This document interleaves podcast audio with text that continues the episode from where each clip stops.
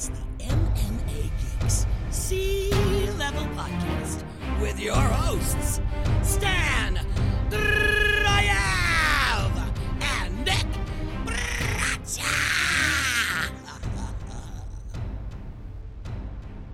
Welcome to the MMA Geeks Sea Level Podcast. This is Stan Drive, your host, my co-host, the Pokemon card to my Logan Paul, Nick Braccia. How are you, my friend? Doing all right, Stanislav. Picked up a, uh, a half a point on you last week, so slowly but surely. On uh, on average, then I will catch you in 12 weeks. that sounds about right. I'm five and a half points ahead at this point. You're inching your way close. Every couple of events, you pick up like like a half a point on me, and uh, it was this it was this weird situation. I probably would have had it the half point advantage had there not have been uh, an eye poke in the Mason Jones Alan Patrick matchup. Uh, it was unfortunate. We're seeing more and more of this weird thing where fighters are a lot more comfortable, and maybe rightfully so, but fighters are a lot more comfortable bowing out of a fight if there's a foul on them if they've not been doing well leading up to that moment. It seems like Aljamain Sterling has started a trend by doing it for essentially the title. And again, I'm not Yeah. not necessarily saying whether or not it, it you know whether or not he was really hurt, not necessarily going there, but just the fact that fighters feel less pressured to go back in there if they're hurt. Yeah, and you know you can say, "Oh, I would have gotten the point, I would have won," but MMA decisions largely, as I as I go in and, check it, everyone except for one judge scored that fight for Arma, uh, and one journalist, only one journalist scored that fight, 29-28 for Kirk, and about 20 scored it for Amerikani. So you can talk about how you got jobbed, but I got jobbed out of a point also. So. Well, Nick, I I invite you to rewatch that fight with me, and I would love for you to explain to me how Makwan Amerikani, like being in top position, holding on to Kirk's legs while Kirk is actively punching and elbowing him in the head. I'd love for you to explain to me how that is a winning strategy. Hey, the arguments the argument's not with me. It's with all the entire. It's with all MMA journalists. Only Jillian DeCourcy of Combat Press scored the fight for Kirk. That's my girl, Jillian DeCourcy. Me and me were on the same page. Like, here's here's how I feel about this. Right, we've talked we talked about this before, and I have been happy to uh, to give credit even when I was wrong on these picks. Right, where a guy's just holding on for dear life, whether it be in the clinch or on the ground, the other guy's actually doing damage. And for some reason, the old way for MMA judges was to assume that the guy that is holding the position is in control, even if he's getting hit in the head constantly. And uh, I think like judges are slowly moving away from that, and I love that. I think part of that MMA decisions thing is that a lot of these guys are looking at it like the old way that judges used to look at it, and they're prognosticating how a judge would see it. Is the only way I could explain that one because genuinely think Kamuela Kirk as far as the strikes landed, as far as uh, as far as I mean, just about every aspect except for holding top position he had the advantage in, in that one. So um, I, I feel I feel very good about that uh, picking up that win. But talk to me. In your favor, like, listen, most of those journalists are, are like fat neckbeard dudes. Like, Jillian's a four and two pro. She's a four and two pro fighter at BJJ brown belt and has fought for Invicta and Cage Fury. Yeah. So like, as far as as far as credibility goes, she's probably got the most credibility of anybody on that list. Shoot. Um, and certainly and certainly more than me. Um, so you know, maybe maybe she maybe she knows something. Yeah, I'm, I'm, I'm Um, quickly looking at the stats actually about that Makwan Amerikani Kamuela Kirk matchup from last week, right? First round, uh, Amerikani landed six strikes, Kirk landed 19. Second round, Amerikani landed eight strikes, Kirk landed 46. 8 to 46, Nick. Third round, Amerikani 11 strikes, 35 for Kirk. I mean, I know that Amerikani had two or so minutes of control in each of those rounds, but as he was quote unquote controlling, he was getting battered.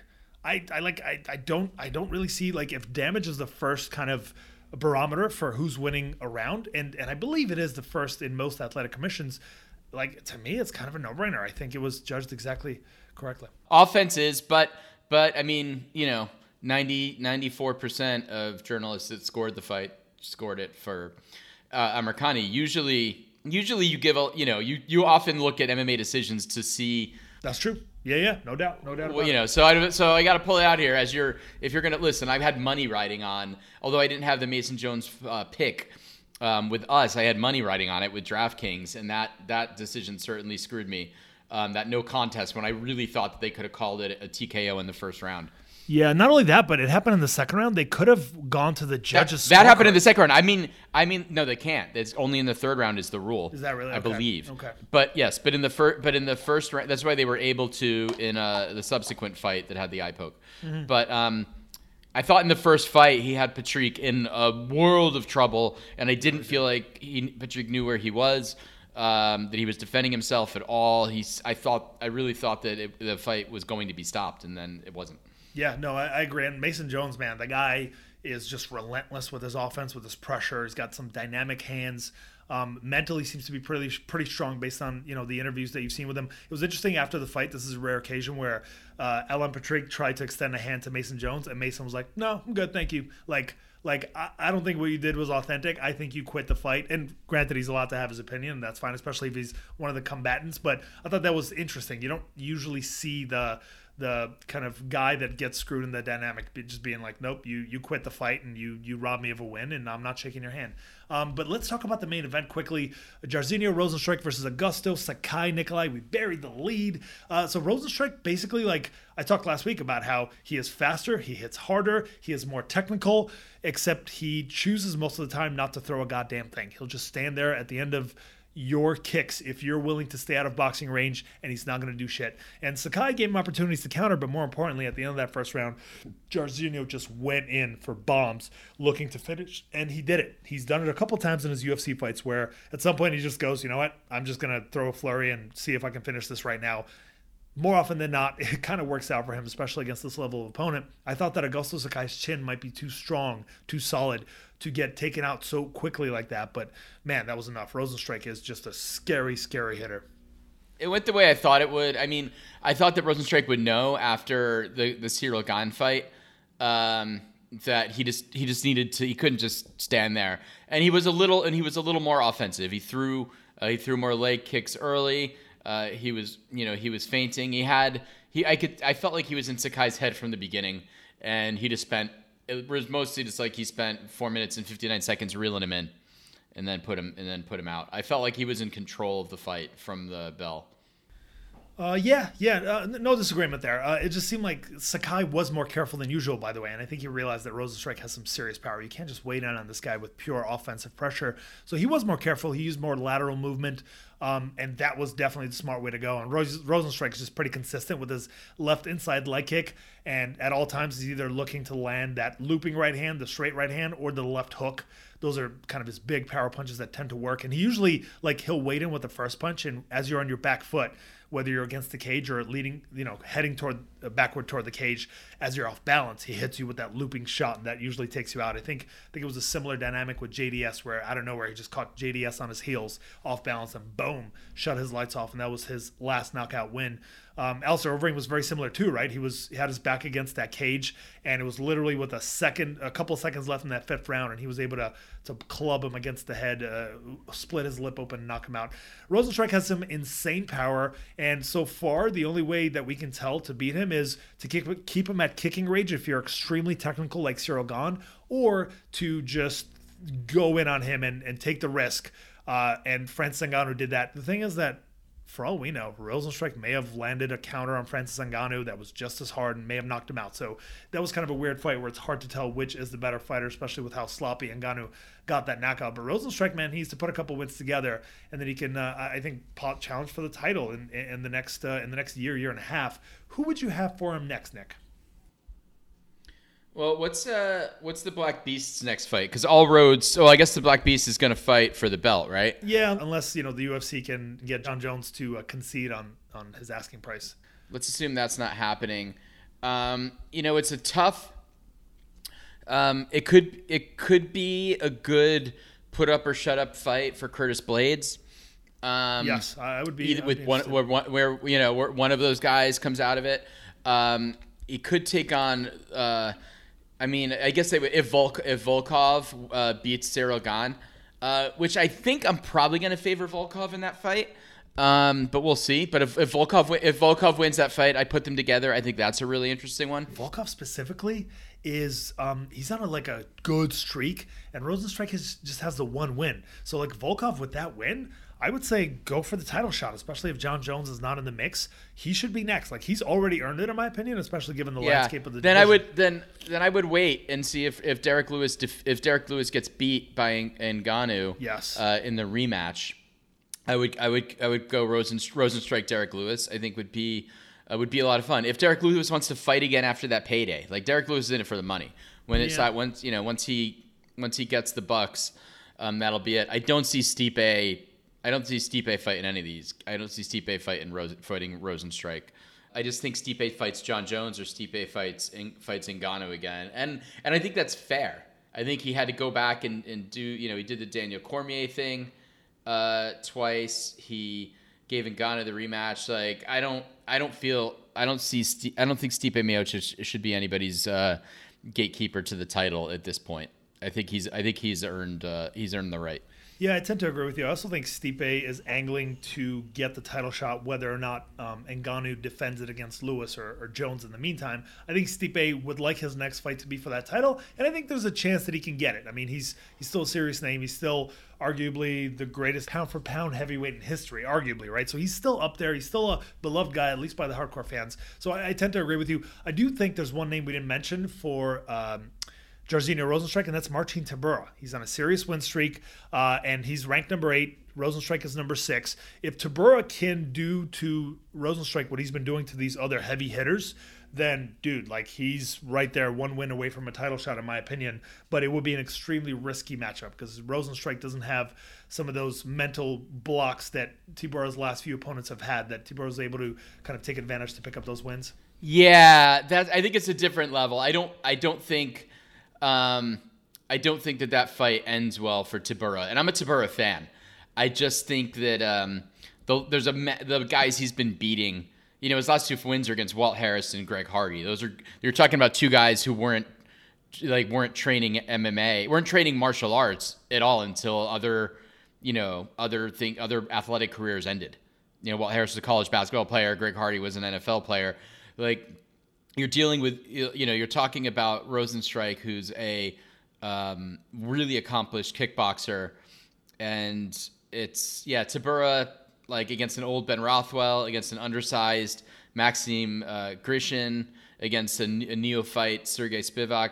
Like these are not like eh, listen heavyweight's lean. It's not as lean as it used to be but heavyweight's lean. But there's a there's there's a big gap between the guys Tybura has been winning against and and Jairzinho Rozenstruik, in my opinion. Yeah, uh, yeah, I, I, definitely, I no doubt about it. I'm on the same page. But you know, does he deserve that step up? I think so. Like, I think at this point, he's he's been keeping the gate really well. Five wins in a row. Um, heavyweight is heavier, right? You're gonna have some guys in the top ten with glaring holes, and he's able to take advantage of those glaring holes.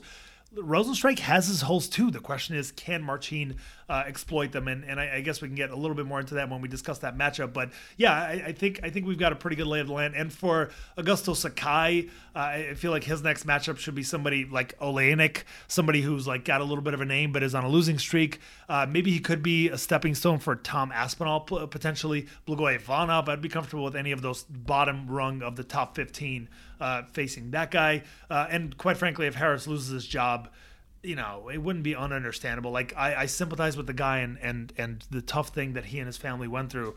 Um, but uh, so I think for that reason, the UFC will keep him around. But he's not a quality heavyweight. He has no cardio. He has no heart.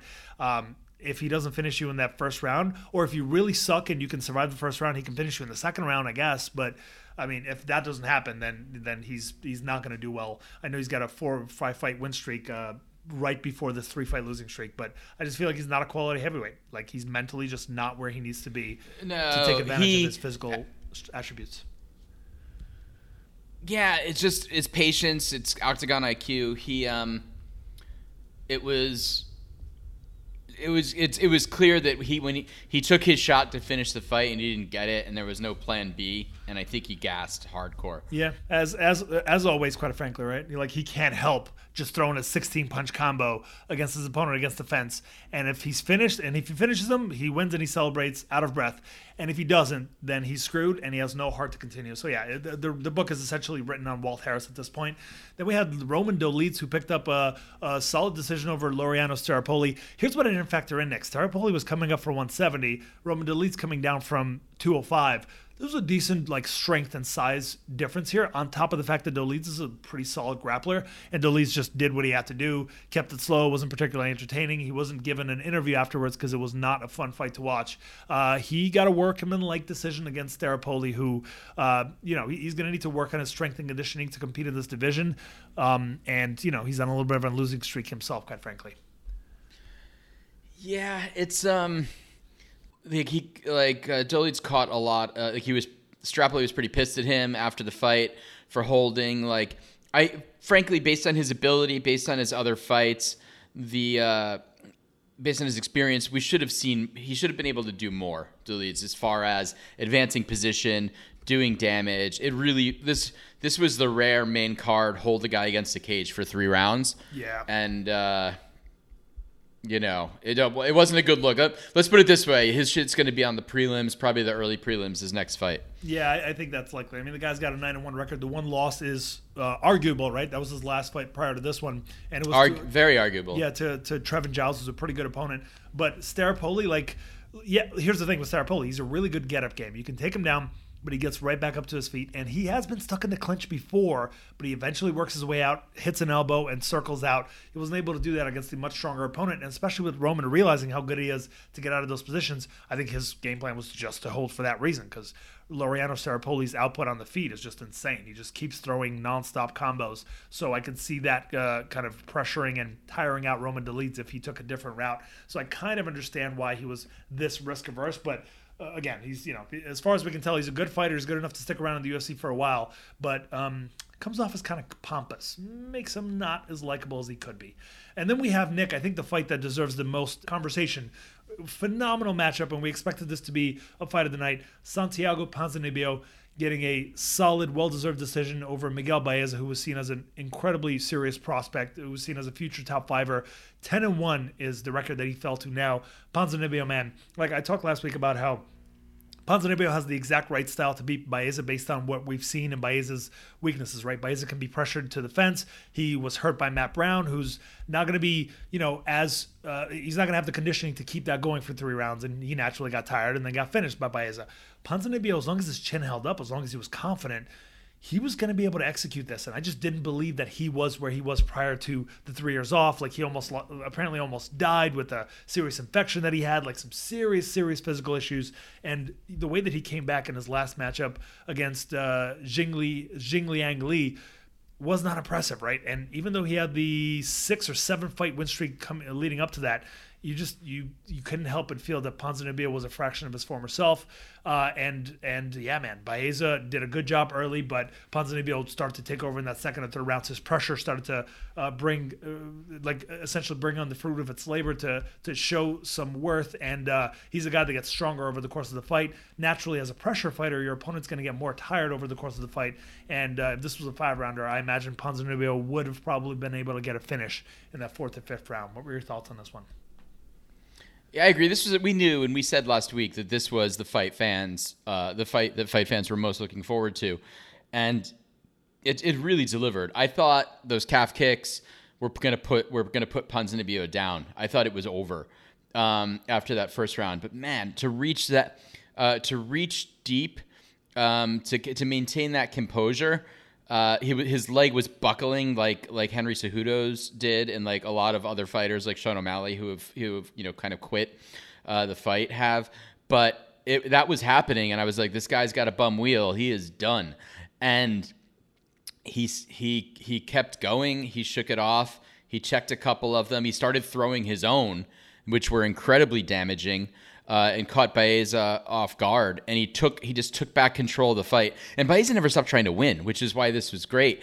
He he was landing, but he wasn't he wasn't landing as hard. Uh, Ponzinibbio, had more power. Um, I felt like he had the the slightly better chin. I think like he had the better defense, a better chin. Not because Baeza like he has a weak chin, but you could see the the punches were you know either because they were harder or because of his chin they were they were affecting him more. You saw his eyes, you saw his eyes go, you saw his head snap back.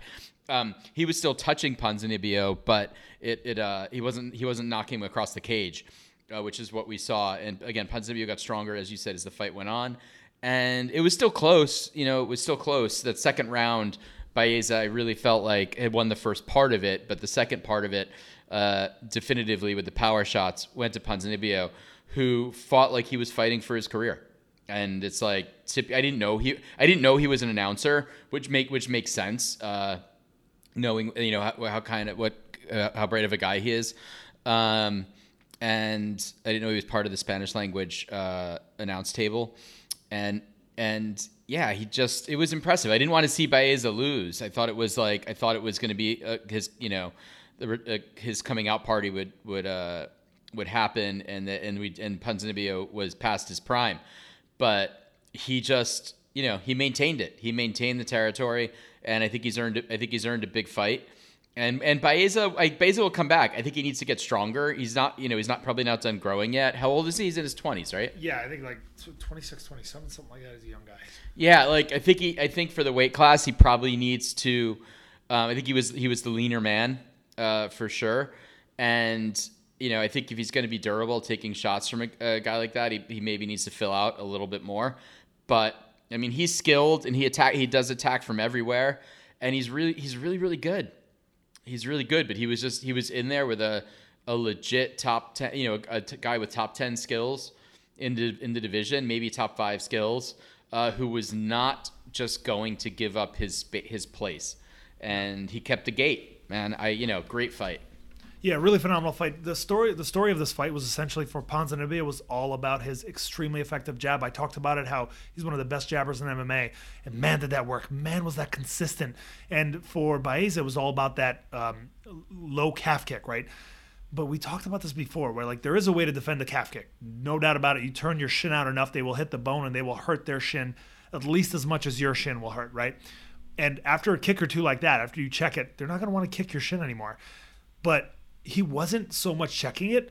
The thing that Ponzinibbio has is the mental strength to fight through that, right? There are some guys that are going to drop and give up, like you mentioned, O'Malley. Ponzinibbio was just too stubborn. He's mentally too strong. He's not going to let that kind of fight put him on his back and let a guy finish him.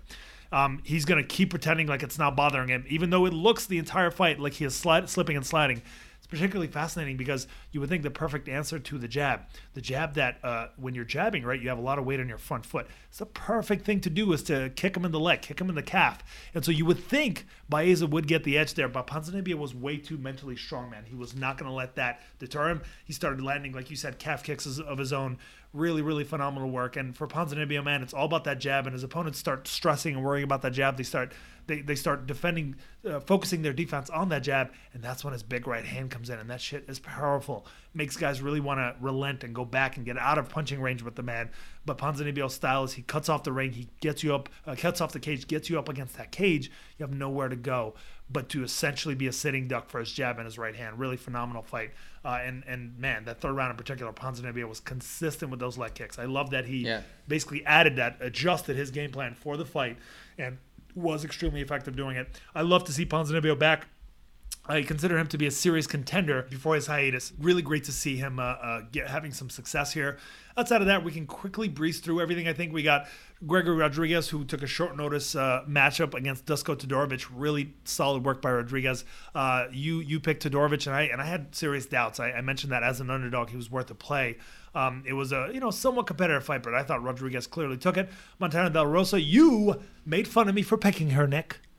You disagree? I still think I still don't think she's very good. I still don't think she's any good. You don't have think, to be. Think, you don't. I'm sorry. First of all, she's good. She's not excellent. She's good. Ariane Lipski though is Ariane Lipski. She doesn't have much heart. You talked about how Ariane yeah, Lipski has more heart. Crazy talk. Ariane Lipski. Um, listen, she's a finisher on the on the feet. She has heavy hands, nasty knees. If she, if you let her take on that pressure, but on the ground, man, she she just came off a loss on the freaking ground of all things to Antonina Shevchenko, who you yourself said has a shitty ground game. So yeah, I, was fairly confident in Montana Del Rosa in that one, and the odds reflected that. Ilir Latifi basically held on to Tanner Boser. I mean, if Ilir was going to win that fight, and that was your got call as under, underdog, I got my I got my right. underdog pick. Th- that's right. The reason that you were able to to, uh, to inch that half point on me is one because the extra point for this uh, fight, and obviously that Mason Jones situation. But good on you for making that underdog pick early. Like I said, I'm up on you on this, Nick. I'm not letting you get those uh, those good underdog picks uh, sooner than me. Uh, then we had Muslim Salikhov. Basically, what we expected. Trinaldo's a mentally strong guy, legit, did a great job. Kamuela Kirk, we discussed. I thought he deserved it with his damage. Um, and uh, Manon Fiorot is a nasty, nasty woman. I fear her. Like, if we're in the same room, I'm going to leave the room out of respect and fear. That lady is no joke, and she is as explosive and fast as it gets. She looked like Martin Kampmann in there. She was fierce. Well, Martin Kampmann's on the slow side and he has no defense. She looked like just an explosive, uber, uber fast monster. Of, I mean, just a monster of a human being. Like, super impressive. And Tabitha Ricci is like a talented grappler, has a judo, I think, black belt, has a Brazilian Jiu Jitsu black belt. She's legit. So that was impressive. Sean Woodson outworks Youssef Zalal in a great. Very, fight. very, very pretty, too, I should say. I had a little Tabitha Ricci crush. But, All right. okay. I, I like it, Nick. Um, and then uh, Claudio Puelles beat Jordan Levitt, basically two guys with low athleticism and grappling alone. And uh, Claudio Puelles' grappling took over in that second round. Any thoughts on any of those, bud? You know, Youssef Zalal, I don't know. Kid's talented. I almost wonder if he's if it's possible for him to get down to 135. I don't. I don't feel like he's got the. Uh, I don't feel like he's got the muscle um, to succeed at at featherweight. Uh, the si- the size and the muscle. He's te- he's technically you know quite good, and he tried to wrestle a bit here because he's got. So you know maybe I mean saying he's got the more well-rounded game is not it's kind of a backhanded compliment because Sean Woodson isn't much of a wrestler at all. Right. Um, but yeah, I don't know. That's that's three losses for three losses for Zalal. Um, I just I'm curious. I, I don't know. I wonder. I wonder.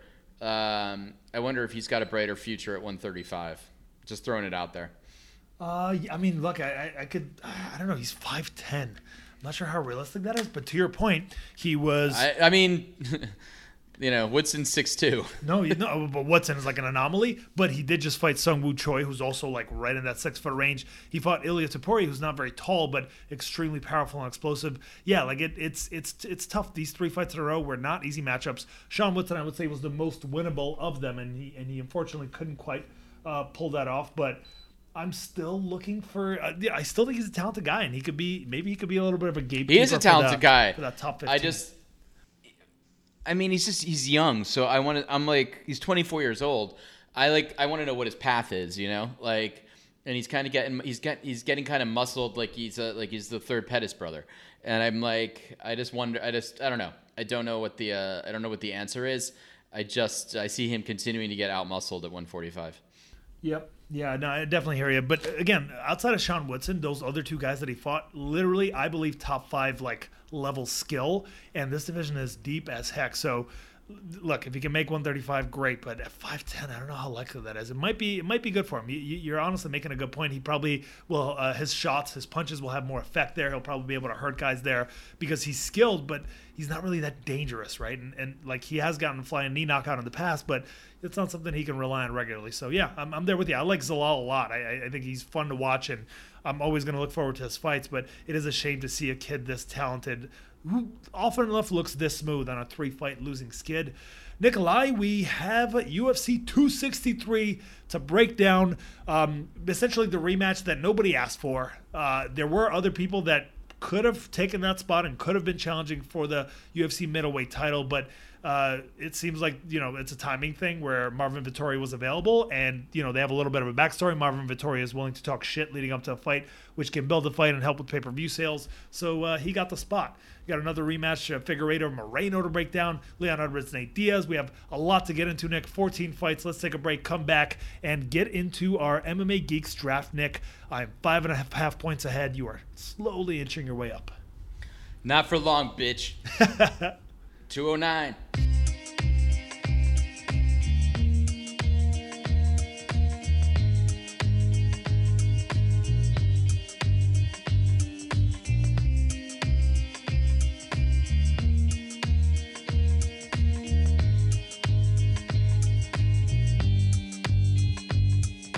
And we are back on the MMA Geeks Sea Level podcast, here to get into the MMA Geeks draft for UFC 263. Nick, we each take turns picking fighters on the upcoming card. We're going to break them down for you as we go. And the idea is that whoever scores more points at the end of Saturday night ends up getting those attributed points. As of now, I am five and a half points up on Nick. Uh, Nick picked up a two pointer last week by picking an underdog. If you pick an underdog of plus 150 or above, and that underdog comes through for you, you end up getting two points instead of one. Nikolai, you have the first pick this time, buddy. I don't see an underdog pick that I'm like, this needs to be first. I got to jump on this. Um, so I'm going to go with what I think. Listen, there's some fights that I think are I, I can call pretty confidently, but I'm to go. I'm to go with, and I also think there's two picks on here that are just straight up evidence based picks. And I'm to make my first pick, Deiveson Figueiredo over Brandon Moreno, uh, just based on evidence. It doesn't mean that these are the fighters that are necessarily the furthest apart from skill level. It just means that not that long ago, we saw everything Brandon Moreno had, and and Deiveson Figueiredo be able to uh, take it in what was a clear, an exciting, but but very clear cut um, decision. He just he hit. He's. I just think he he hits harder. He's scarier. Um, he's da- he's dangerous from everywhere, and he also uh, knows. I also think he knows how to win rounds. Um, I I think that it's a. I don't know what Brandon Moreno could have done since the last fight to um, convince me that he's got a better shot with a Figueiredo who hasn't already spent 25 minutes with him. Yeah, I definitely hear where you're coming from. Um, I, I don't know if I, I'm certainly not as confident. This one's a few picks down the rung. Like, I'll, I guess I'll start with my like what I saw in that first fight. Right, um, scorecards wise, it ended up being a draw with two of the judges scoring it a draw. Part of that, a big reason for that is that in the third round, Figueiredo landed a pretty serious uh, uh, groin shot that hurt Moreno pretty bad. And for that reason, because of the effect that it had on Moreno, the referee had no choice but to take a point, and that's what kind of attributed to that draw. But quickly, in the first round, Moreno landed several clean jabs and a takedown early. Figueiredo landed a power jab and head kick that was set up by several calf kicks. Both landed exactly 28 strikes on 55 attempts. If there's a 10 10 round, this one is in, in my opinion. Could go either way. Like there's an easy argument to be made for either guy. But let's say for the sake of the score, we'll give it to the we'll give it to Moreno, just for the sake of argument. Second round, Deiveson was busier. Um, Moreno seems capable of getting body lock takedowns almost at will, but it's tough to keep keep Figueiredo down since he creates a scramble every time, uh, elevates you uh, with his legs if you're in his guard from that butterfly gets up to his feet at whatever costs, and he does it really, really well. This is another super close round that I'd give to Figueiredo since he landed a couple more strikes, but Brandon got two takedowns, landed a clean overhand right, and a couple of left hooks in addition to his jab. Another possible 10-10, but like I said, I'll give it to Figueiredo since he did a bit more damage, uh, closing one of Moreno's eyes with one of his shots. Third round, Figueiredo came out even more aggressive in this round as he goes for big power shots, but telegraphs more. Uh, he left himself off balance a couple times. He landed a low blow while going for the kill, that hurt him, uh, gave Moreno a little bit of a break, made it a 9 9 round, a clear cut round from Figueiredo that has to be 9 9 because of that point deducted from Figueiredo. Uh, fourth round, Moreno takes the round clearly with a couple of successful takedowns, landing more big shots than Figgy did. Figueiredo looked tired after a busy second and third round, and that's something to pay attention to, right? Can Moreno take over in the second half of the fight? Fifth round, Moreno took his foot off the pedal on this one. And in my opinion, this was his opportunity. And I think I said this in the post show after after this uh, pay per view event. Moreno cannot afford to take his foot off the pedal in the fifth round. That's his best opportunity, and it allowed Figueiredo to win the round with a couple of big moments.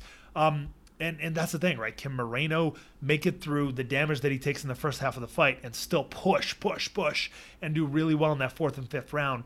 That's going to really be a big factor in this one. Figueiredo's eye pokes, um, he, he, he got multiple eye pokes, uh, that low blow. So there were things that Figueiredo did that took some kind of some energy out for, uh, away from Moreno that could be a factor here again. It seems as if they have very similar skills, similar techniques, similar speed, right? But Figueiredo being the bigger man with more fast twitch muscle fibers, heavier hands means his shots will be louder and more pronounced, causing more damage and obviously making a bigger impression on the judges. Moreno has the edge in wrestling, but they're closely matched in Brazilian Jiu Jitsu, which means he's unable to keep the champ down. Moreno's more technical with his hands, but Figueiredo uses more of his tools and has more power, right? Uh, Moreno is mostly dangerous with his hands, that left head kick, which I think might just be a factor. Figueiredo has, I mean, he uses his elbows, his knees, his kicks, his punches, everything is dangerous. Seems like either guy has the ability to counter the other, but whichever attacks first tended to have the edge in the first fight. Moreno landed bigger shots when he was the aggressor, though, and Figueiredo landed the bigger shots when he uh, when he was countering Moreno. I think Moreno has what it takes to beat Figueiredo, but it'll require like the perfect game plan and the perfect execution of it. Um, he has to keep his jab going, but ready to counter Figueiredo's counter to the jab, right? Figueiredo was throwing his right hand over the top of Moreno's jab. Moreno needs to be ready for that and to counter that right hand. When Figgy kicks, he tried to counter, uh, Moreno tried to counter with his hands. He should counter with his kicks instead. His hands are not going to reach as far, and he was just short every time. But if he counters with a kick, then Figueiredo's on one foot taking a kick to whether it be the head or the body. That creates an opportunity for Moreno. Uh, Moreno was able to grab the body lock and take Figueiredo down with little resistance several times, but you should work on solidifying the half guard. Where in the half guard, it's harder to just sweep your way out of it and get and and uh, and make it back to your feet. If you can hold that position for 60 plus seconds, that could be the difference between winning and losing a close round. Obviously, he'll need to land a bit of ground and pound without taking Figgy's elbows from bottom, which uh, complicates things because Figueiredo constantly attacks. Uh, Moreno should keep his head movement going and be ready to counter with boxing combos that end with a left hook and a head kick, specifically left hook to the head kick. He had more success landing his left hook than did Figueiredo at the end of an exchange, but the kick will kind of make it clear that Moreno won the exchange, if even if Figueiredo defends it. Um, he also has to be ready to put in the best rounds of his life for rounds four and five. He can't afford to let the damage and fatigue set in late, which gave Figgy the fifth round last time. Um, one big difference in this matchup is that Moreno knows he can compete with Figueiredo, and he knows he can potentially beat him this time. I'm not as convinced that he was sure of it last time. Um, so he should walk in with more confidence, right? But Figueiredo now knows that Moreno is capable of that as well. Whereas I could see Figueiredo underestimating him previously, which means he won't under, underestimate him this time, presumably. He also won't be surprised when Moreno's still there and competitive in the third, fourth, and fifth rounds after taking a bunch of shots. Um, I'm giving the edge to the champ again because I think his offense is more pronounced and Moreno had trouble keeping him down. But I will say another factor. I don't know if this is true, but Figueiredo claims that he was sick the night before in the hospital, and that took a lot out of him. If he performed the way he, that he did, and he was sick the night before, that's that's like pretty freaking impressive and hard to believe, to be honest. Um, and he says that this time he's going to walk in there and get him out of there. He's going to knock him out. Um, so his confidence, I, I, guess, should give you some confidence in the pick. But I, am definitely less confident than you are in this one, buddy. Well, uh, you know, fortune favors the bold, bitch. Whoa, whoa! what is what is with this, this bitch reference? Nah, nah, nah. Listen, I'm not surprised. That's what I'm going to say when I beat you. 209. All right, you're really rep- repping 209 hard, Nick. You ever been to Stockton, California? Yes, I have actually. Have you really? I've been out in the Sacramento. Yeah, I've been out in the Sacramento River Delta, man. Driving through Stockton and Lodi, living on. I've been on a friggin' houseboat in the rivers where people, are go, people are going by on crazy jet skis who all look like Diaz brothers with Metal Mulisha sweatshirts on. I'm not kidding. I used to live in the Bay Area, man. Let, let me get this straight. What? You think that Nate Diaz grew up in like with a gang on jet skis? You, you, you think that's the kind of upbringing he had? It's like sublime land. Everyone's into extreme sports and I was like, yeah, I absolutely believe that if you tell me that that the Diaz brothers have not been on ATVs or jet skis that have um, flames on them, I'll tell you you're a liar. Fair enough. you know what, Nick? Uh, with with that, you have shown me that you have the kind of street cred that I didn't realize you had before. And had I known in the first 103 episodes of this podcast, Nick, I would have been a lot more respectful. Just throwing that out there. 209, Nikolai. 209. My first pick is going to be in the fight that I happen to think is the most lopsided on paper, the fight that I'm the most confident in the result of. It's in the Nate Diaz uh, Leon Edwards matchup. Nick, Leon Edwards is a legitimate welterweight. He is pretty large for that weight division, standing at 6'2. He is filled out for that weight division, right? Got got a decent bit of muscle on him. Relatively young guy. He was born in the 90s. He still hasn't hit 30, Nick. And he's on a huge winning streak against like some really top level competition, right? Yeah. He's got what eight wins in a row at this point against Dos Anjos, Gunnar Nelson, Donald Cerrone, Bryan Barberena, Vicente Luque, Albert Tumenov. These are not shitty fighters that he's getting pretty decisive wins over. Like almost none of these fights are like really close nail biters that could go either way. And he's facing he's facing Nate Diaz, who was never really a very big welterweight, right? Like big lightweight, not really undersized at welterweight throughout his career. Um, who's coming off of a one and two run, and his one win is over Anthony Pettis, who's way past his prime, who's losing in PFL nowadays. I just think like Nate Diaz has very little hope in this matchup. In fact, I'm going to go as far as to predict, Nick, that Leon Edwards has like a 75% chance of finishing this fight since it's a five round fight. I think he's got plenty of time to put some damage on Nate Diaz. And quite frankly, Nick, I think he's going to finish him with a left head kick to the dome, or at least that's going to set up the finish. Nate Diaz is very open to head kicks. He's been head kicked repeatedly throughout his UFC career. Finished only maybe once, uh, but man, a lot of guys have gotten clean head kicks against this guy, including George Masvidal, who I believe knocked him down with it, including. Um, uh, Josh Thomson. Josh Thomson knocked him, him out with it. it. That's right, yeah. Um, and and I believe there, there's a couple of other examples where he wasn't necessarily finished but hurt. I think maybe Michael Johnson may, may have tagged him with a head kick as well. And Leon Edwards tosses that head kick with steam, man. So I think the Southpaw versus Southpaw matchup is, is going to be relatively interesting. Both guys like to pressure. Nate Diaz pressures with basically swarming, right? He just nonstop throws offense until he overwhelms his opponent and not wanting to fight anymore. His opponent drops uh, to to the cage and, and, and basically allows himself to be finished. Um, whereas Leon Edwards, he pressures with fakes and feints, waits for you to throw something at him, comes back at you with a big shot, and just kind of patiently plies his trade that way. Um, I think that uh, Leon Edwards being the bigger man is going to be a factor. Him hitting harder on paper, at least, is going to be a big factor. Yeah, Nate Diaz has more tenacity. Nate Diaz on paper should be able to uh, put more numbers out there without getting tired. But I think he's going to take a lot of damage over the course of this fight. I think the seven year age difference between these two guys I think that's going to play a factor. I think the fact that Nate Diaz isn't regularly competing, the fact that you can't name a single guy on his team besides Nick Diaz, who like like yeah, he's got a couple of good grapplers, but um, I'm sure he spars with some decent boxing guys. But how many like high level MMA fighters are sparring Nate Diaz day in and day out? Not a lot. And I know that Nate Diaz delusionally believes himself to be champion of I don't know what with like a guy who hasn't been able to put together more than two wins in I think like seven or eight years at this point. He basically wins one, loses one, or wins two, loses two. This is going to be his second loss in a row, as I think he gets handled by Leon Edwards. If he can pull this win off, he's going to be in for a title shot. But I don't think he's going to. And if Leon Edwards can make a statement, he is going to be the next guy to challenge for uh, the title. Unfortunately, he's going to be another guy who's going to surpass Stephen Thompson, who I think deserves it at this point. What are your thoughts, buddy? Well, me, may, me, uh, a, couple of things. I one, I pretty much agree with everything you say. Link Diaz has not been active over the last six years, um, or five years. I mean, he beat he beat Conor on my 40th birthday, so that was five years ago, and he's only fought three times since then, and he's lost twice. Uh, most of those rounds getting pieced up. He's durable, but the sports the sport has moved on, and the Diaz brothers have been legends for the last decade, uh, but not particularly active. And even when they were in their prime, they had you know they had weaknesses in that they weren't. You know they weren't they didn't have much of an answer for collegiate style wrestling. Leon Edwards for is like you know there it's he's like taking uh, a Michael a Michael Bisping uh, kickboxer I think with more power and giving him better uh, you know better wrestling at like a younger age. He's super. I also think he's he's more athletic. Yeah. Um, he's a dangerous dangerous he's a dangerous guy. I think I could see this. I could actually just because Diaz is so tough. Uh, I could see this fight like the Masvidal one ending with cut by cuts. Um, it was going to be very up there in you know up there in my picks. I can't imagine Nate. It's just I can't you know being in cage shape. it's tricky. Like he may be well conditioned, but he just hasn't been an active fighter. Um, Edwards has been not insanely active, but certainly much more active. Um, I I don't think that beating Nate Diaz uh, gets Leon Edwards a title shot. I think it gets him a fight with George Masvidal, um, which is a big fight and if they put it on ESPN Plus or ESPN regular, gets a lot of eyeballs, and that sets Edwards up for his title shot. Even though Masvidal is coming off of that KO, I, they still have the three-piece uh, video they can play back. I think Leon Edwards uh, wins that fight handily.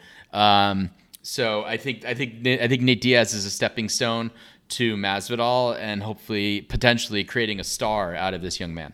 The only thing I'm going to disagree with you on, because I agree with almost everything you said, is I don't think it's uh, like I think Leon Edwards with a statement win. It's not that Nate Diaz is a highly ranked fighter, but he's a well-known fighter, and there's a reason Kamaru Usman is willing to fight Nate Diaz, who's like one and two in his last three, is because he's a money fight, right? So if you can get a win over him, that's something people are going to remember. It's going to put you at the top of people's minds in the welterweight division, and I think that will put him in a position where he's already demanding a title shot even before this this last no contest with um, with uh, um, Belal Muhammad. Maybe so the only aspect I disagree with is that I, do think he's going to vie for the title shot.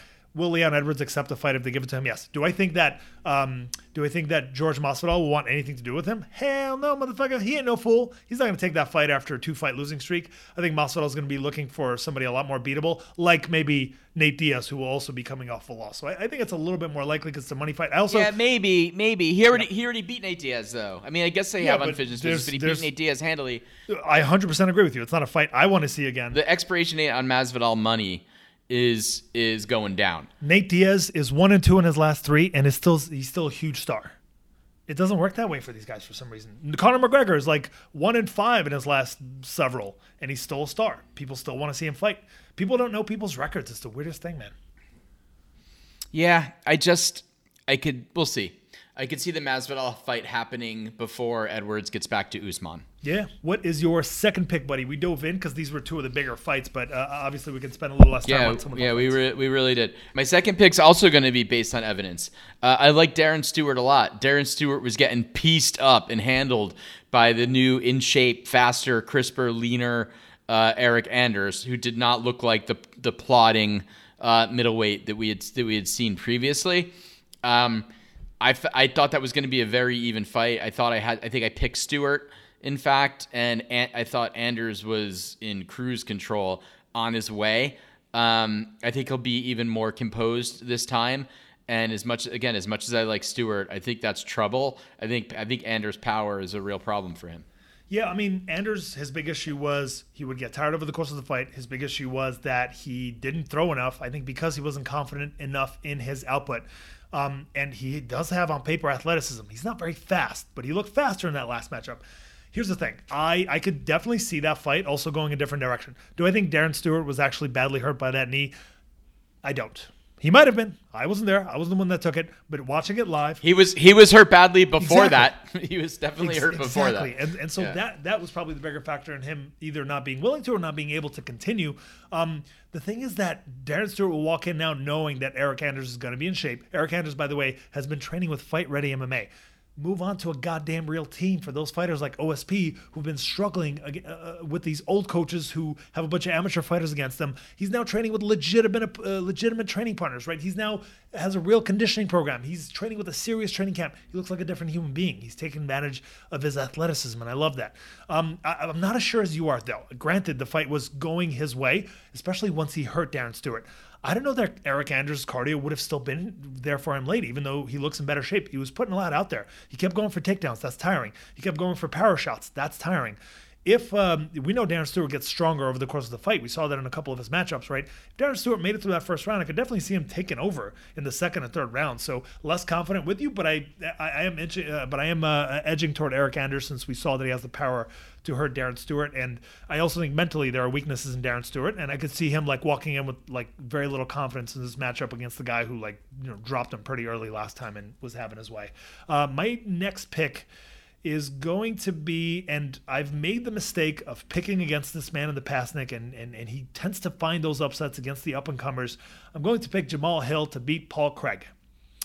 I think Jamal Hill is something special. He, if you look at his record, Nick, it's it's actually kind of impressive. Like he was literally kind of thrown into the fire from very early in his, like literally from his first amateur fight, right? If if Tapology has his record correct, his first amateur fight, right, when he was 0 0 with absolutely no experience, was against a 5 0 Dylan Ankley. Ankney. 5 0 he was in the amateurs, right? Probably held a title there at 5 0. And this dude beat him in the second round by knockout. His um, you know, MMA debut was against Alex Davidson, who had a bunch of amateur fights, was fairly successful. The only other guy to beat Dylan Ankney, and he beat him. Um, a couple fights later, he's fighting a guy who's 19 and 7, Daquan Thompson, who's, you know, in the, in the UFC at this point. He was 3 and 0 at the time, Nick, when he beat him by decision. Then he fought a guy named Alexander Popek when he was 5 0. Like he's constantly going up against guys that are way above him in experience and skill. He beat up Klidson Abreu, who's 15 and 4 at the time, right? He was 7 0 going into that bout. He beat up OSP, 25 and 14. He was only 7 0 going into that one. That's insanity. So uh, I think Jamal Hill is something special. There's always a chance that Paul Craig ends up getting that submission um, off of his back late in the fight after getting dominated. But just judging by the way that Paul Craig has looked against uh, guys like Nzechukwu, uh, who's like, you know, a taller guy who's much more raw than is Jamal Hill, he was having his way with him for two rounds before he got caught. Mauricio Rua, even in that last fight, like Rua looked good standing up, and we thought that Paul Craig was much improved standing up. I think he's decent there. I don't think he's great. I think his double leg is dangerous, and that's what Jamal Hill has to be uh, careful of. I think Jamal Hill's knee will be a good answer to that from Southpaw. I like Jamal Hill to look good here and continue his trek up that light heavyweight ladder. He is one of the prospects of light heavyweight that I'm most excited about. Yeah, I'm I'm I'm with you here. Although I I I do, Paul Craig does seem to pull uh, snatched uh, Victory from the- victory from the jaws really of defeat. So I was I'm a little I'm a little shaky on this, but I I just because of his craftiness. But I hear you, um, and I would I have the same pick. It's just not. I wasn't leaning into this one uh, early, and I don't feel good enough about Craig even at plus two forty. Uh, to make that er, to make that underdog pick, I am going to make an underdog pick now though that it's going to net me two points um, because I think that uh, the world is underrating uh, the talented Canadian veteran Alexis Davis, um, who's a plus 165 underdog against Pannie Kianzad. Uh, Kianzad's good, like she's good, but da- I I believe that Davis uh, really loses to the very loses or split to gets uh, uh, or split decisions the very best. Um, the, you know, top five fighters, and I don't think Pannie is a is a top five fighter. I think Davis looked great against Sabina Mazo. Um, I just I just think that she I don't think that Kianzad has any of like Alexis Davis kryptonite and that Davis should be able to you know tough out a 29 uh, 28 decision here. Yeah, I wouldn't be surprised. And this is a good underdog pick. I think at plus 180, it's a really good value. I, I would even seriously consider investing um, uh, some money into Alexis Davis by decision. She's not likely to finish Kianzad. Yeah, yeah, definitely yeah, by I'm- decision. I'm definitely there with you. Let me quickly look up the odds for our listeners here to see if this is really a bet worth putting down. Davis Kianzad for Davis to win by decision is plus 320. 100% worth investing in, especially if you put Kianzad in a parlay to kind of hedge. Um, I, I think those are phenomenal odds, and that's, uh, uh, in my opinion, like a 45% chance of that fight going toward Alexis Davis. Um, I, I guess I'll agree with Alexis Davis. I do think Kianzad is like pretty dynamic on the feet, but Kianzad has given up several takedowns. She does a good job of getting back up, but I think Alexis Davis has better cardio, more craftiness, and uh, better Brazilian Jiu Jitsu than some of the girls that Kianzad has been getting back up against, although maybe her takedowns are not dynamic enough. Um, so look, th- this to me is pretty even fight. I, I, I think the odds are way too wide, and uh, and I'm in agreement with you. I think it's a good opportunity for you to take advantage of. My next pick is going to be. This is where things get a little bit tougher, in my opinion. Nick, I'm going to go for it. I'm going to go for an underdog myself. Let's see if this can possibly work out for me.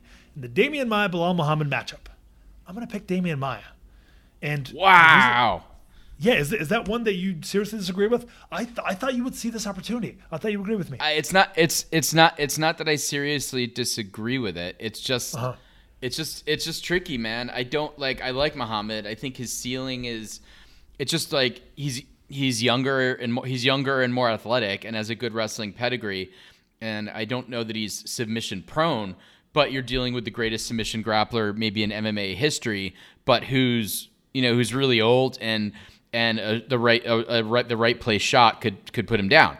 Like I don't I don't know. Like this is this is a it's a it's honestly the kind of fight that I just stay away from because I'm just like I don't I don't fucking. Know. I definitely I definitely hear But I was so it's not that I'm mad. I was it was a wow. It was a wow for like the ball the ballsiness and the conviction versus that I disagree with you. I'm just like, geesh. I look at this and I'm like, I don't know what's gonna happen.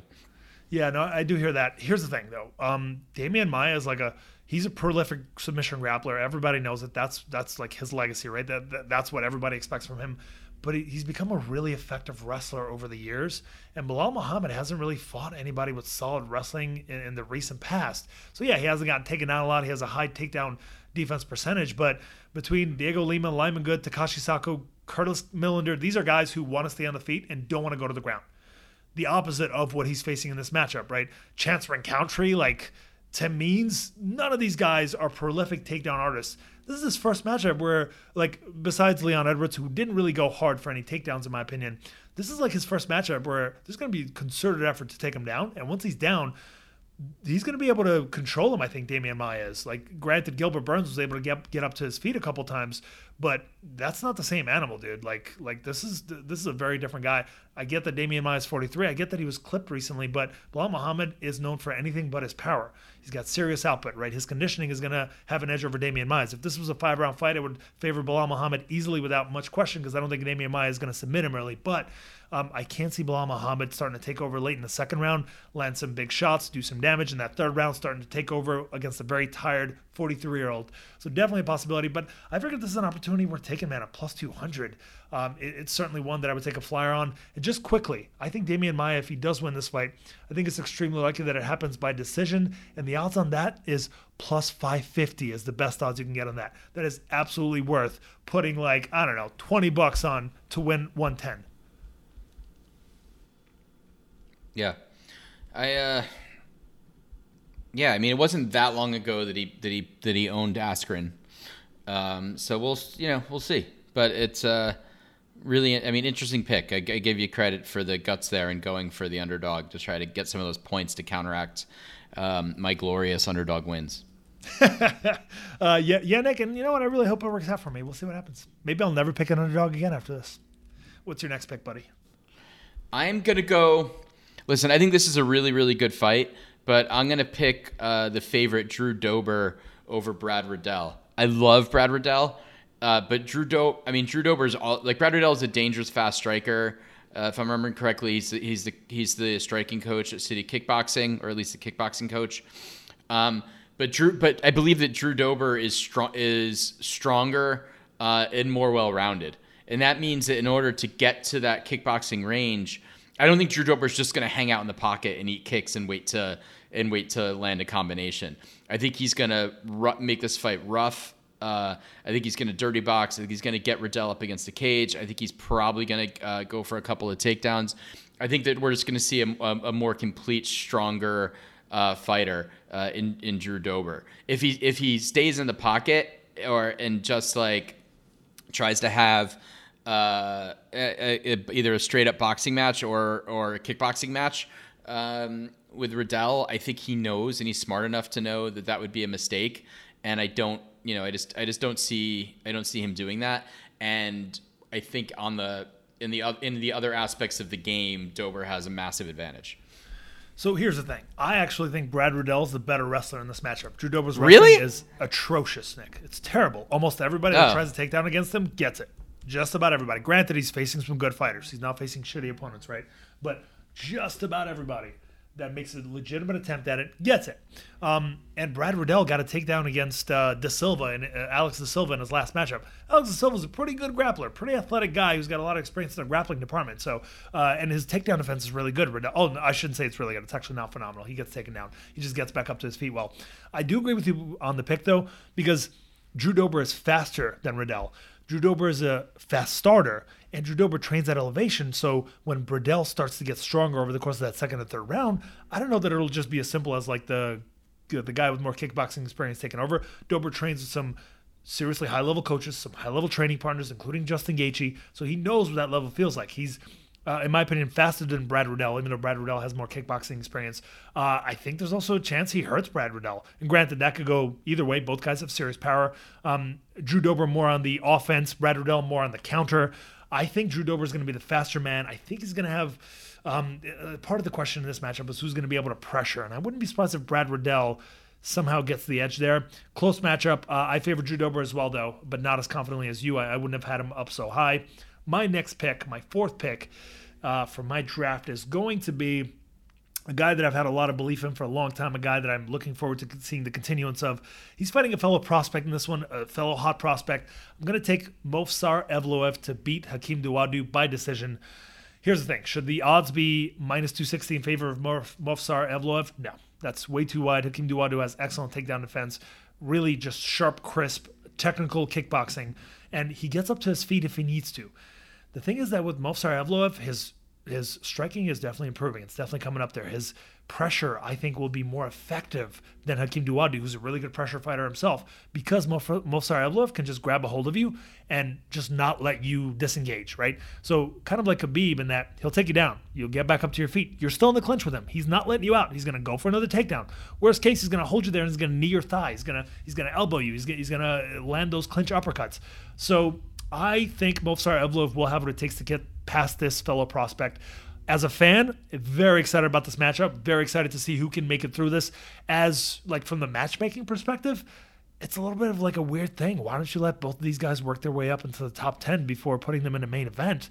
Um, fantastic matchup. It's just I just feel like we're going to lose a prospect, uh, or you know at least somebody's going to take a prospect loss in this, and I'm not excited about either of these guys picking up a loss if they don't have to. I do expect for it to be competitive to one extent or another, uh, but I've got Movsar Evloev by decision. Yeah, I thought about making this my previous pick, and I I agree with you on all the, on all those points. Um, I'm going to go big now, and we'll see how this treats me. But I'm going to pick the upset. I'm going to go with another underdog pick. Marvin Vettori will be the new middleweight champion. Whoa! Tell me more. I, I you know, I, I don't want to say that Jan Blachowicz showed us the the um, the blueprint necessarily because I I don't think Vittori is as big or strong as a wrestler, um, but he is good. And at Adis, you know, Adesanya Adesanya's a hell of a striker, but I think Vettori is really good at at keeping distance. I think he's really durable. Um, I think he's. A, I just. I think that he's a. I think that he's a tough out, and he was a tough out last time. And I think he's he seems bigger and stronger and, and more confident. And I feel like his game has come along more um, than than Adesanya's has. I, Marvin Vettori is not going to fight a stupid fight like Paulo Costa did. Um, I I think he's more durable than Robert Whitaker. I think this is going to be this could be a split decision. I think this is going to be an ug- I think this is going to be an ugly fight.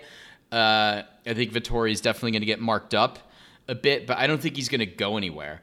And I think that after those first two rounds, Adesanya is going to be uh, is is going to find himself uh, in trouble. He's going to find himself tired, and he's going to find himself bullied around a little bit. I don't think the style bender is going to style on Marvin Vettori.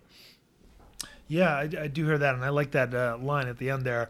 So I'm going to start discussing this fight with the first matchup, right? And the first round was very close and could have gone either way. Izzy tends yep. to like take the first round to measure his opponent, to get his timing, to see what their plan is to notice the openings and then usually starts to take advantage of that late in the first, early in the second round. Izzy landed slightly more and Vettori didn't look comfortable and in control, so Adesanya gets that edge in that first round. Like it seemed like Vettori was flailing at points and it seemed like Vettori, even though he's ballsy enough to go in with offense, very wary of what was coming back at him. And so like it made him look less technical and less comfortable. Second round was close, but the edge to Izzy, Izzy had the bigger moments and landed more.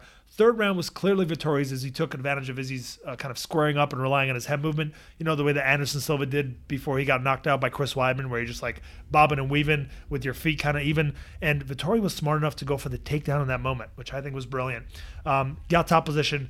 Izzy worked his way up shortly after, and then Izzy was like ballsy and foolish enough to try like a lateral throw, which uh, like are you familiar with that? It's kind of the belly to belly suplex from pro wrestling, and naturally ended yep. up on his back with Vettori on top of him. Vettori rode out a couple of rounds, and then Izzy started to look good again on his feet as he got up late in, in that round. So, like, look, competitive first round, I get that, and I could see that still being the case here because Izzy takes the first round largely off. Izzy has shown in certain matchups that he's going to be extremely careful and risk averse, right? In the matchup against Romero, who has serious power, Romero, who landed a big overhand uh, on Izzy in the first round, Izzy got stumbled a bit, and from then on, Izzy was like, I'm not taking a single goddamn risk. Um, Marvin Vettori is not dangerous, right? Like if Marvin Vettori gets top position, yeah, you're gonna be on your back for a bit. Might might make your way to the to uh, back on your feet. Um, might even end the round on your back, but you're not gonna be seriously damaged. It's not going to be terrible unless your grappling is absolutely terrible. He can submit you with an arm triangle or something if you give him the opportunity. Adesanya will have less reason to be scared of Vettori for that reason. Adesanya is leagues above him in speed, leagues above him when it comes to technical output. But Vettori is going to pressure. But to counter that pressure, part of it at least is Adesanya's excellent footwork, Adesanya's countering game, and more importantly, the fact that this is a bigger cage. Adesanya will have a lot more room to use his lateral footwork without getting stuck up against that fence where Marvin's going to go for his takedowns or, or for his clinch. Um, I think that Adesanya's takedown defense is better now than it was years ago. This was, I think, his second UFC fight. In the fight before that, he got taken down like four times by I think the guy was like Rob Wilkinson or something, like a really mediocre fighter. Um, took him took Adesanya down several times, right? So Marvin Vettori getting a late takedown in that third round, but nothing before that is not super impressive. Back in 2018. Uh, at that point, uh, Israel Adesanya, let me see, he had only been like two years into his MMA career, possibly. Oh no, actually no, it's it's about a year, year and a half into his MMA career, so super young in the sport back then. Now Vettori's made some improvements, but Adesanya's wrestling defense is better now. Adesanya is more willing to swing big shots on the counter now, where like it seems like he found his power more, judging by his performances against guys like Paulo Costa, Robert Whitaker, Kelvin Gastelum. He's more confident in his power on the counter. Um, and Vettori will give him plenty of opportunities to counter. He's going to have to pressure with fakes and be ready to block and counter Izzy's jab with just one or two strikes to minimize Izzy's chances of countering effectively. Blachowicz was able to do that. Marvin will have to be ready to check or counter Izzy's leg kicks, which he has in the past, like turned leg kicks into takedowns. But I, I, I don't know. Izzy stay, stays at such a distance. His leg kick is so quick that Vettori to drop his hand will be a big risk for the head kick if he's willing to go for the takedown from that position. Um, Vettori doesn't really have the speed to, I think, take advantage of that. Vettori is also not as big as Blachowicz, right? So I can see that being uh, like a factor that doesn't necessarily benefit him in, in this situation the same way that it did for Blachowicz, who was a bit slower, but uh, and had plenty of tenacity, but was careful when he needed to be. Um, look, I, I I like Izzy here to possibly even score a finish at some point. I think he's going to be more calm, more sure of himself. I think he's aware of the gap in skill and speed when it comes to stand up, and I think he's aware with the lack of danger on the other side. Even though he's a good fighter, he's he's relentless. He's got um, cardio for days, even though he looks so muscled. Right? He's got output for days, which is super impressive. Um, he's extremely durable, but offensively, right? None of those things are going to put his opponent in in in peril. It's not going to put his opponent in a position to be finished.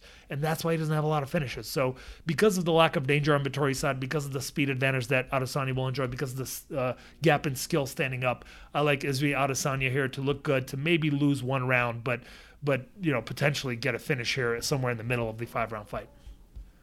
All right. Well, we'll see what happens. Yes, sir. Disagree on, with you on that one, but it's a ballsy pick, and I and I like you taking advantage of those two point opportunities. Yeah, I got to take advantage of them. My next pick is going to be in the Carlos Felipe Jake, Jake Collier matchup, Nick.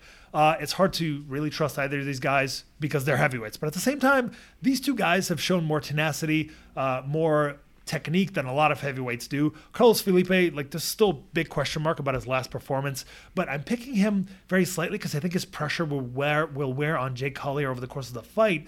But Collier is technical, he's crafty, he's got a lot of experience. I can see his leg kicks uh, actually uh, buckling Felipe a little bit and affecting him. So it's a pick 'em, but it's le- pick 'em on paper. By the way, there's a big. Uh, disparity in the odds plus 170 on Jake Collier. I would put some money down on Collier by decision. By the way, if you're looking to take a little bit of risk, it's got to be somewhere around plus 300 plus 350 but i like jake uh, i like carlos felipe to pick up the win here i might turn i might change my pick in this one just for the sake of the underdog value but uh, i'm, I'm going to save that for later and see if that's a good idea yeah i'm uh I guess I'm with you. I'm not a big I'm not a big believer in Collier, even though he's looked better since it's, it's kind of, yeah you know kind of a a rough uh, a rough reentry to the UFC, but uh, not a not a fight I I really care that much about either way to be honest.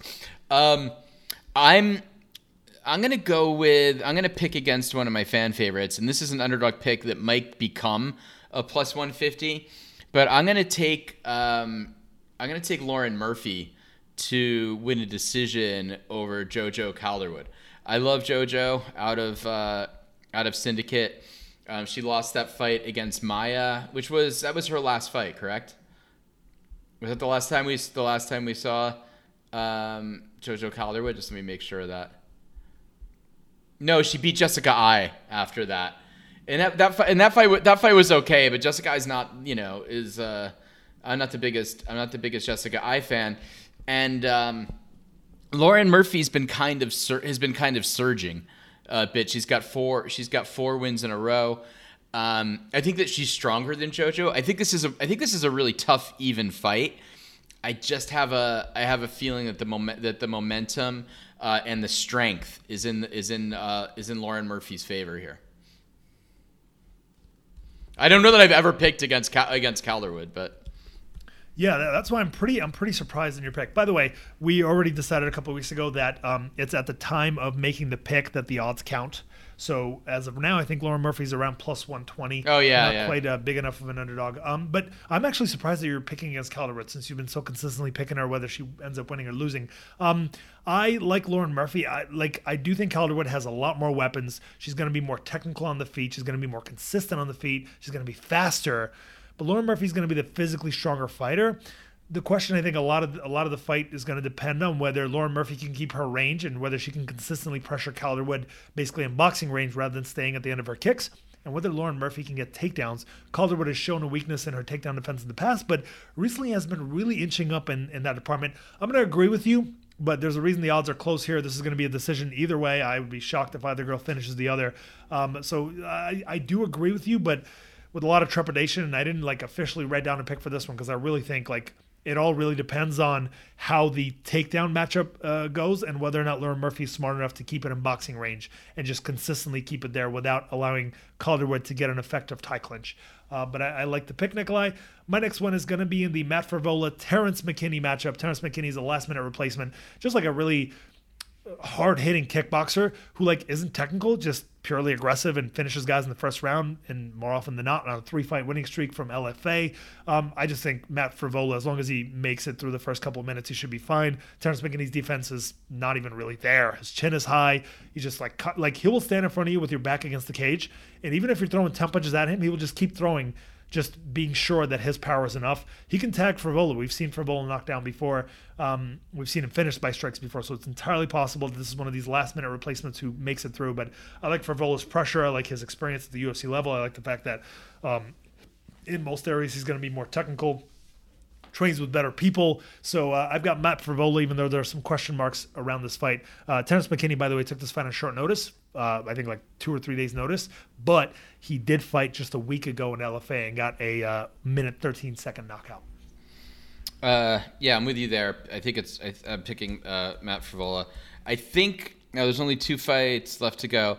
I'm gonna listen. I love the kid Chase Hooper. He's uh, you know he's 2021 Dustin Hazelett kind of, and uh, and uh, but like St- Steven Peterson's a guy with 27 professional fights, uh, 31 years old, never been submitted. Uh, and he's been in there, you know, he's, he hasn't been in there with the best of the best, but he's been in there with some horses uh, and some tough guys, you know, Brandon Davis, uh, Bruce Leroy, Alex Caceres, uh, Irwin Rivera, uh, Matt Hobar. So, like, I, I think I think, and he, you know, and he's got, and he's also, um, he's finished quite a few fights by both submission and knockout. So he's a, including his last fight uh, in September 2019 when he had a, a pretty sick spinning, uh, spinning back fist against Martin Bravo, and I just think the way Chase Hooper in his last fight, um, is really his last two fights. I mean, he got he got uh, beat up by by Bruce Leroy, and then he um, was not looking real great against really a regional guy in Peter Barrett uh, before getting you know before getting the heel hook. And I just think that like Steven Peterson is a kind of is the kind of nasty veteran who uh, is not going to take it from the kid. I think I think we're going to see Chase Hooper's uh, grill get pieced up a bit in this fight. Yeah, um, I, I'm, I tend to edge with you there too. I, I, think that Peterson has enough experience to survive on the ground where they're there, and enough skill standing to do some damage. I also think like Chase Hooper's wrestling isn't great. He's not super athletic. There's a chance Chase Hooper, like he is talented on the floor if nowhere else, and Stephen Peterson has a journeyman's record. So I'm sure Steven Peterson's lost to this level of opponent in the past, although although there are some decent names on his loss list. Uh, I do agree with you, but this one's again, it's, it's, there's a reason it's one of our last picks. Not very convicted in my disagreement or in my agreement. Uh, I'm going to take for the last pick, Nick. This one's tough because I underestimated Luigi Vendramini, who I think, I think, don't quote me on this, switched to um, Sanford MMA leading up to his last fight and he got that knockout over Jessin Ayari. I I tend to I'm going to favor Fares Ziam, even though Luigi Vendramini's uh, Brazilian Jiu-Jitsu black belt can possibly get takedowns against Fares. This is a pick that I might just change uh, later on in the week, but I'm going to favor Fares Ziam. I think he's a young prospect coming up, really putting his game together. His kickboxing is really, really solid but his takedown defense needs work. His get up game is pretty good. His jiu-jitsu defense needs work. So th- there are some holes in this young prospect, but I'm going to edge with him ever so slightly over Luigi, who is going to be more well-rounded, who's going to be more dangerous on the floor. Uh, I, and I assume that Luigi's stand-up has not come up to the level to be able to compete with Ziam. So I've got Ziam, but um, there's a good chance I'm going to change this pick. Yeah, I um, this is a good one. I thought I thought Jamie Mullarkey deserved the victory over for Ziam, but like Jamie Mullarkey's a tough dude. Uh, I like him, you know, I like him quite uh, quite a bit. Um, that guy's so, grip for days. Yeah, but I, I tend to agree with you here. I'm gonna go, I would also go with with Ziam. Fair enough. Uh, that will do it, Nikolai. I'm quickly going to run through our picks. My draft list uh, is Leon Edwards, Jamahal Hill, Demian Maia, Movsar Evloev, my fifth draft pick was Carlos Felipe. Matt Frevola was my sixth. And finally, I have uh, Ziam. Your first pick was Deiveson Figueiredo, the champ. Second, you took Eryk Anders. Third pick was Alexis Davis in an upset pick. Fourth, you took Drew Dober. Marvin Vettori was your fifth pick. Your sixth pick was Lauren Murphy over Joanne Calderwood. And finally, your seventh pick was Steven Peterson to uh, take care of Chase Hooper.